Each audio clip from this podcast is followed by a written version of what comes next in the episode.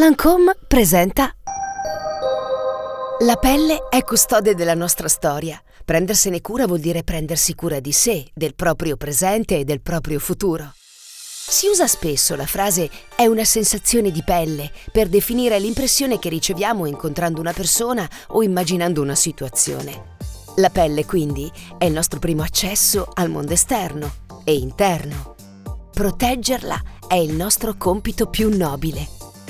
C'è qualcosa che definisce la nostra pelle come una firma. È qualcosa di unico come il nostro DNA e personale come un'impronta digitale. Il nostro microbioma. L'ecosistema della pelle è infatti composto da una pluralità di microorganismi buoni che vivono in simbiosi e agiscono migliorandone la salute e l'aspetto. L'importante è mantenere equilibrio. Avere un microbioma equilibrato significa permettere alla nostra pelle di difendersi dalle aggressioni esterne e recuperare velocemente, così da renderla più sana e bella. Skin Stories è il podcast dedicato alla pelle, ai suoi segreti e all'innovazione, ideale per qualsiasi tipo di pelle e di età.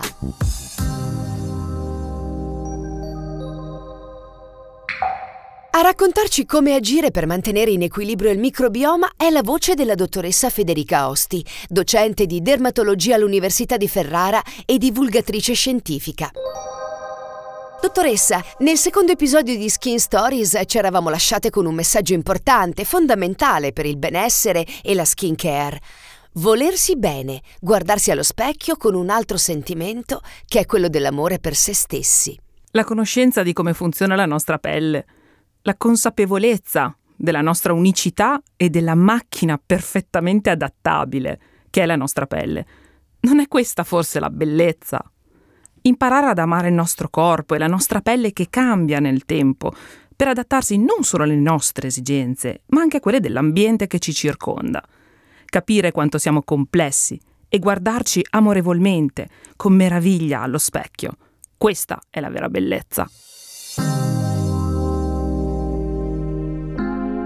Allora, quanto è importante avere un microbioma equilibrato e quanto impatta sulla cura e sull'ecologia della pelle? Il ruolo del microbiota nella salute della pelle è stato ormai compreso dagli studi scientifici. Certo, c'è ancora molto lavoro da fare perché il microbiota non è un'entità ferma e immutabile, ma ad oggi sappiamo già che ha un ruolo nel mantenere la funzione barriera della pelle, nel riparare le ferite, nel mediare l'infiammazione e anche nell'invecchiamento prematuro della pelle. È quindi molto importante che questi temi vengano sviscerati perché entrano quotidianamente nella vita di chiunque di noi, sia che abbiamo una pelle patologica, e abbiamo visto nelle puntate precedenti quanto è chiaro un ruolo del microbiota in alcune patologie cutanee, come per esempio la dermatite atopica, la dermatite seborroica, la rosacea, l'acne. Ma questo è vero anche per una pelle sana. Vogliamo mantenere questa situazione di salute e magari prevenire anche un invecchiamento precoce. Ma il microbiota svolge anche un ruolo simile a quello di un personal trainer per il nostro sistema immunitario perché lo prepara in caso di comparsa di infezioni da parte di microorganismi patogeni. Dottoressa Osti, lei utilizza il termine microbiota. C'è qualche differenza con il termine microbioma? Il microbiota sta ad indicare proprio i singoli microorganismi. I microorganismi che ci abitano sono diversi. Abbiamo dei batteri, abbiamo dei virus, abbiamo dei funghi, abbiamo dei lieviti, abbiamo degli archea. Insomma, siamo proprio tanto abitati.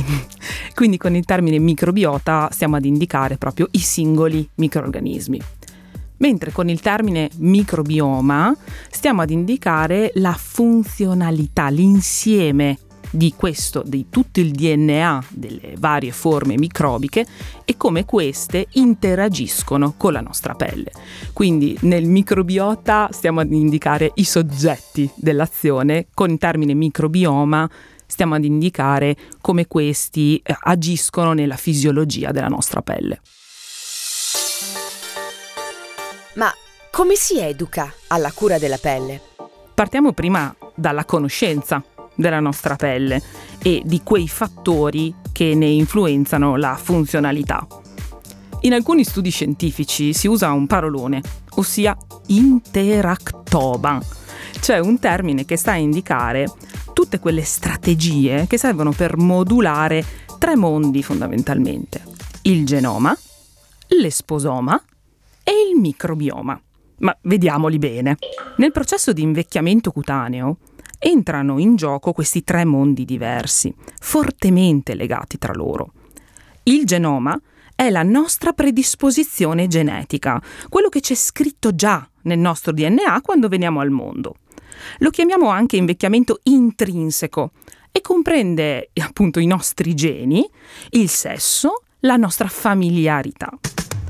Però è stato stimato che la, l'impatto del genoma sul nostro invecchiamento cutaneo è abbastanza basso perché è solo del 20% l'impatto maggiore ce l'abbiamo da parte dell'esposoma, ossia questo termine che è stato coniato nel 2005 ma poi riutilizzato in maniera diffusa nel 2014, che sta ad indicare tutti quei fattori che sono modificabili e che causano l'invecchiamento.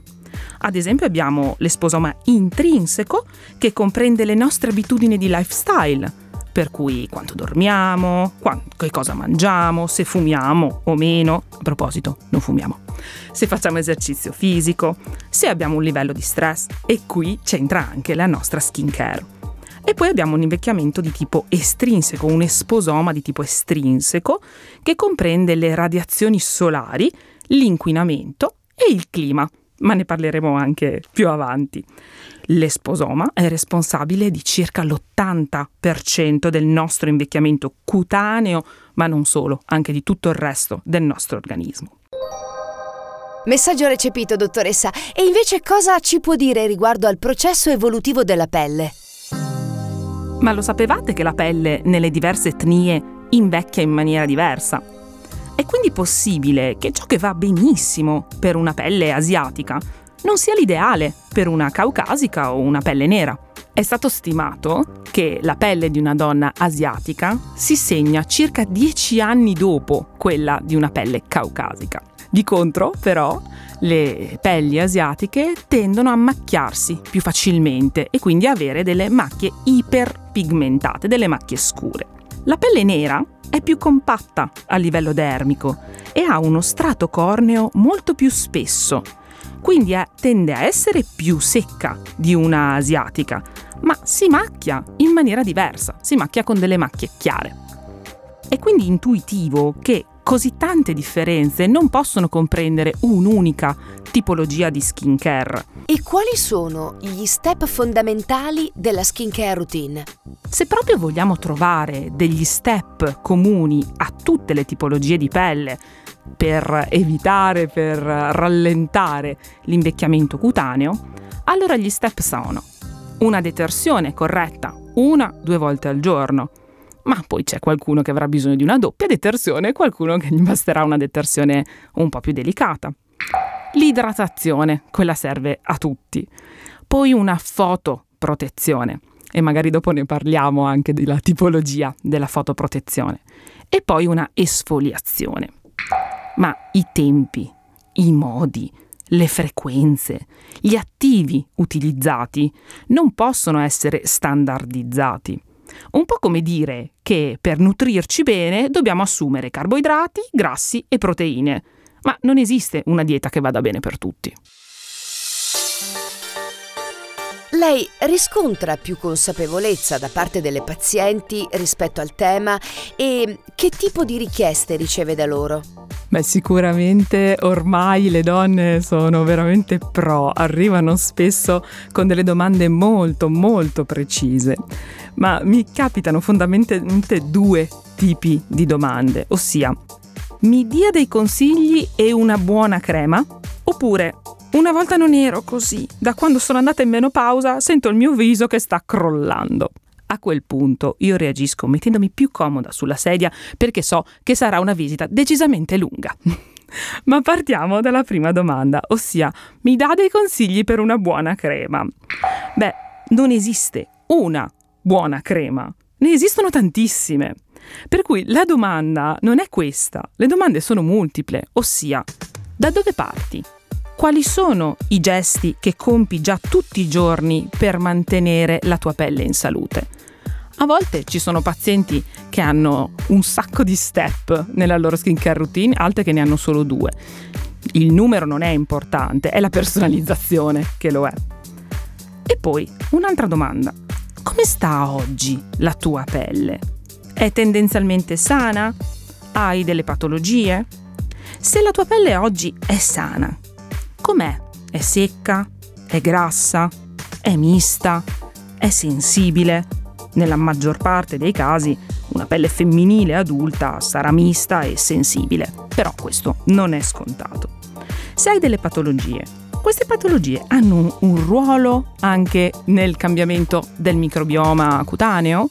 E poi ancora, ma perché mi chiedi una buona crema? Perché ne hai provate tante e non sei stata soddisfatta? Ne vuoi solo una per giorno e notte perché ti scoccia usarne di più? Hai visto qualcosa che promette miracoli online e vuoi provarlo? Oppure, a seconda del cambio della temperatura esterna, della stagione, del periodo fra il lavoro piuttosto che le, le vacanze, senti che la tua skincare di base non va più bene. È, è, quindi importante che si comprenda che gli step non devono essere uguali per tutti, ma ci sono degli step fondamentali che assolutamente tutti dobbiamo fare. Poi gli attivi ci si vedrà e si personalizzerà in base anche alla giornata che ha una persona, perché è chiaro che se dobbiamo trattare una persona che ha una giornata molto intensa e ha poco tempo per eh, fare la skincare sarà diversa rispetto a una persona che magari lavora da casa e si può concedere di farsi una maschera mentre lavora al computer, ad esempio, no? Per cui fondamentale dopo la detersione sarà sicuramente quello di portare un'idratazione una fotoprotezione. A seconda degli attivi che dobbiamo utilizzare, che spesso sono multipli, allora potremo anche pensare di utilizzare dei prodotti singoli con più attivi al loro interno. A quel punto allora dovremo giocare anche sui veicoli e quindi utilizzare per esempio un veicolo acquoso, per esempio un siero, per veicolare gli attivi, quelli che devono andare un pochino più in profondità nella pelle, e utilizzare una crema, per esempio, che resta un po' più in superficie con attività di fotoprotezione. Fotoprotezione che spesso viene associata al momento dell'estate. Ma se stiamo parlando di invecchiamento cutaneo, allora udite udite, la fotoprotezione va fatta anche in inverno, perché associamo il termine luce al termine sole. Ecco, vi dico che questi due termini non sono esattamente la stessa cosa, perché eh, in estate abbiamo prevalentemente i raggi UVB, che sono i raggi solari che ci inducono un eritema, ecco perché le creme solari ci proteggono dall'eritema. Ma la stessa crema solare utilizzata in estate può non andare bene in inverno o se siamo in ufficio di fianco a una finestra, proprio perché i raggi prevalentemente invernali, che sono quelli UVA, non danno alcun danno a livello epidermico il loro danno è prevalentemente a livello dermico, quindi più profondo, e sono quelli che sono responsabili sia della degradazione del collagene, quindi della riduzione dell'attività dei fibroblasti, sia della formazione delle macchie, quindi sia rughe che macchie. Però non danno alcun tipo di eritema e quindi noi non ce ne accorgiamo nel tempo, quindi è fondamentale utilizzarlo. Sulla luce blu, sui raggi infrarossi, sappiamo che anche quelli sono, fanno parte del gruppo delle luci visibili, possono dare del, delle conseguenze all'invecchiamento cutaneo. Le conseguenze dirette della luce blu non sono ancora ben, ben, chiare, sicuramente hanno una conseguenza diretta sui ritmi circadiani. Cosa significa? Che la luce blu ci riduce la secrezione di melatonina e quindi di conseguenza il danno a livello cutaneo è un danno secondario perché noi produciamo molto più cortisolo, l'ormone dello stress, e più cortisolo uguale più secchezza cutanea. Quindi la luce blu tendenzialmente lavora in questo senso. Ecco quindi che è fondamentale sia utilizzare i prodotti giusti con gli attivi giusti, ma anche le tempistiche giuste. Quindi, per esempio, l'abbiamo detto anche nella prima puntata, è importantissimo quando si torna a casa, se si è stati fuori, fare subito la skincare, non aspettare di farlo la notte, per due motivi. Il primo motivo è quello che altrimenti la skincare non la facciamo sul nostro viso, ma la facciamo sul cuscino. E il secondo motivo è perché sul nostro make-up, sui nostri prodotti cosmetici che mettiamo, si vanno ad accumulare tutti gli inquinanti ambientali. Dottoressa, ci può dire qualcosa in merito alla differenza tra pelle maschile e pelle femminile? È vero che gli uomini invecchiano meglio? È un processo fisiologico quello dell'invecchiamento e dobbiamo far sì che i segni lasciati sulla pelle, sia dalle patologie ma anche dal tempo che passa, siano più graduali possibili e quindi accolti con molta più indulgenza. Ragazze, i maschi lo fanno già di natura perché loro sono più fortunati. Hanno un invecchiamento, il processo di invecchiamento che è molto più graduale, dovuto alle secrezioni ormonali completamente diverse da noi. Le donne invece, alla variazione della secrezione ormonale indotta dalla menopausa, corrispondono tutta una serie di variazioni visibili e abbastanza rapide, purtroppo, nella loro genesi. Ad esempio, con la prevalenza degli ormoni androgeni, la pelle sarà più grassa al centro del volto e potranno comparire delle piccole palline perlacee, che sono segno di dilatazioni delle ghiandole sebacee e spesso vengono confuse con formazioni anche tumorali. Queste invece sono semplicemente delle dilatazioni di ghiandole assolutamente fisiologiche, solo che stanno lavorando molto di più e quindi secernano molto più sebo. A quel punto selezioneranno un microbiota particolarmente lipofilo, cioè un microbiota che si ciba di quel sebo. E probabilmente la nostra pelle cambierà anche in relazione a questo. Oltre alla produzione di sebo abbiamo anche un cambiamento della vascolarizzazione superficiale. Per ritornare a parlare di etnie, le donne caucasiche tendono a cambiare il colore della propria pelle man mano che invecchiano e diventare a toni più del rosso, mentre le donne asiatiche tendono ad assumere una tonalità più giallastra. Nelle donne caucasiche proprio questa vascolarizzazione superficiale si può dilatare e questo causa un aumento della temperatura a livello cutaneo. Il viso apparirà quindi più rosso e a volte potremo avere anche quelle che chiamiamo flashing, cioè dei momenti in cui ci accendiamo come delle lampadine, diventiamo tutte rosse, soprattutto a livello delle gote, e poi ci si rispegne e si diventa pallidone. Anche questo può indurre un cambiamento del microbiota, proprio perché cambia la temperatura della nostra pelle. Pelle a volte invece può cambiare perché cambia la sua idratazione con gli attacchi di sudorazione che a volte ci vengono, la pelle passa da essere più sudata, bagnata, a più secca. Dovremmo quindi scegliere non solo degli attivi adeguati, ma anche il veicolo deve essere adeguato. Mi spiego meglio. All'interno di un prodotto cosmetico che usiamo per l'idratazione, piuttosto per il, il pro-aging, ecco, eh, abbiamo degli attivi e questi attivi sono disciolti in un veicolo. Il veicolo può essere più grasso, una crema, un balsamo, un unguento, oppure può essere più acquoso, come per esempio nei sieri. Ecco, è importante quindi cercare anche il veicolo giusto perché sono importantissimi gli attivi, ma sono anche importanti i veicoli perché devono gestire anche queste variazioni quotidiane che possono accadere nella pelle. Se per esempio utilizziamo in una persona che tende ad avere questi flashing o tende ad avere queste sudorazioni durante la giornata molto frequenti, probabilmente non sarà confortevole e quindi dovremo scegliere dei sieri.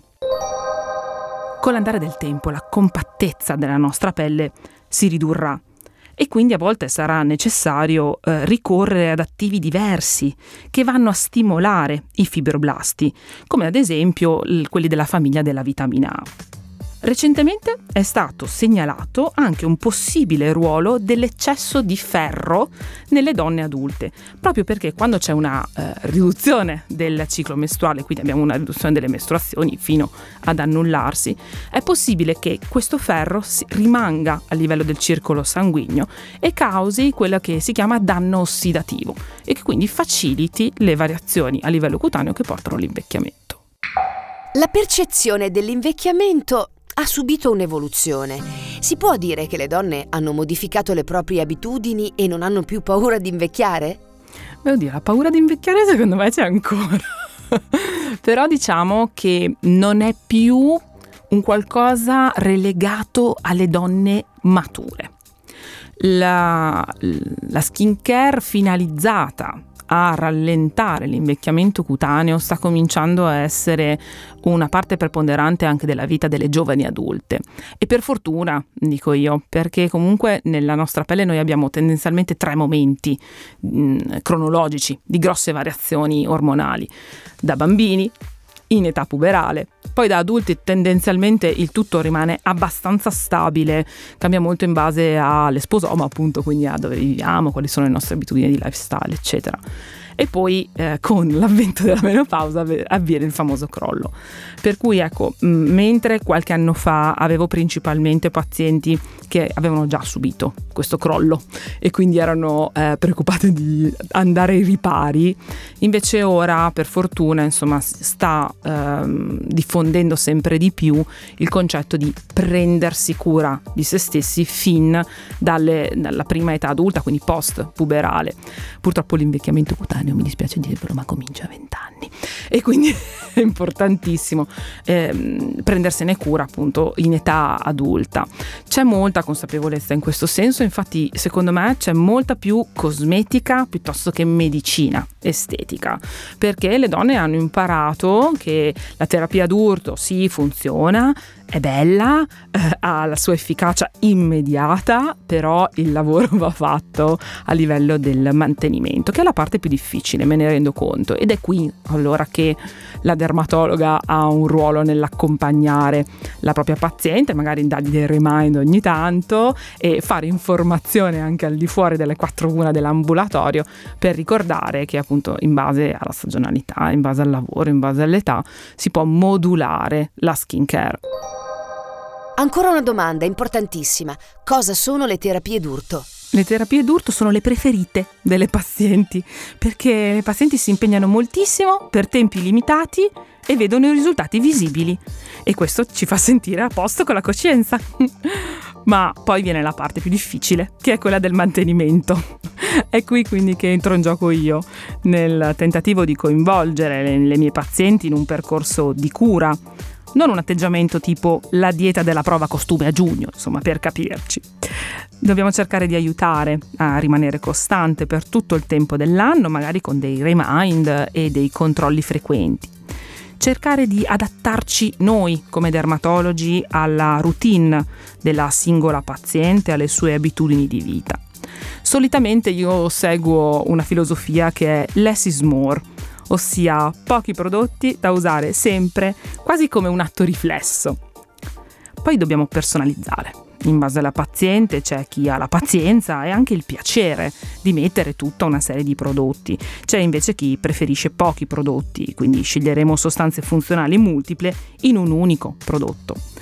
Atto non facilissimo però ve lo devo dire perché non tutti gli attivi possono stare insieme in un unico prodotto a livello chimico, ecco, a livello formulativo.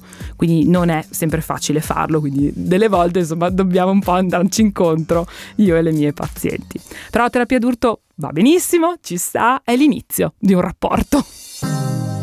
Improvvisamente ho come la necessità di sapere se mi serve una doppia detersione o meno. Nel frattempo vado ad idratare la mia pelle. Alla prossima puntata di Skin Stories.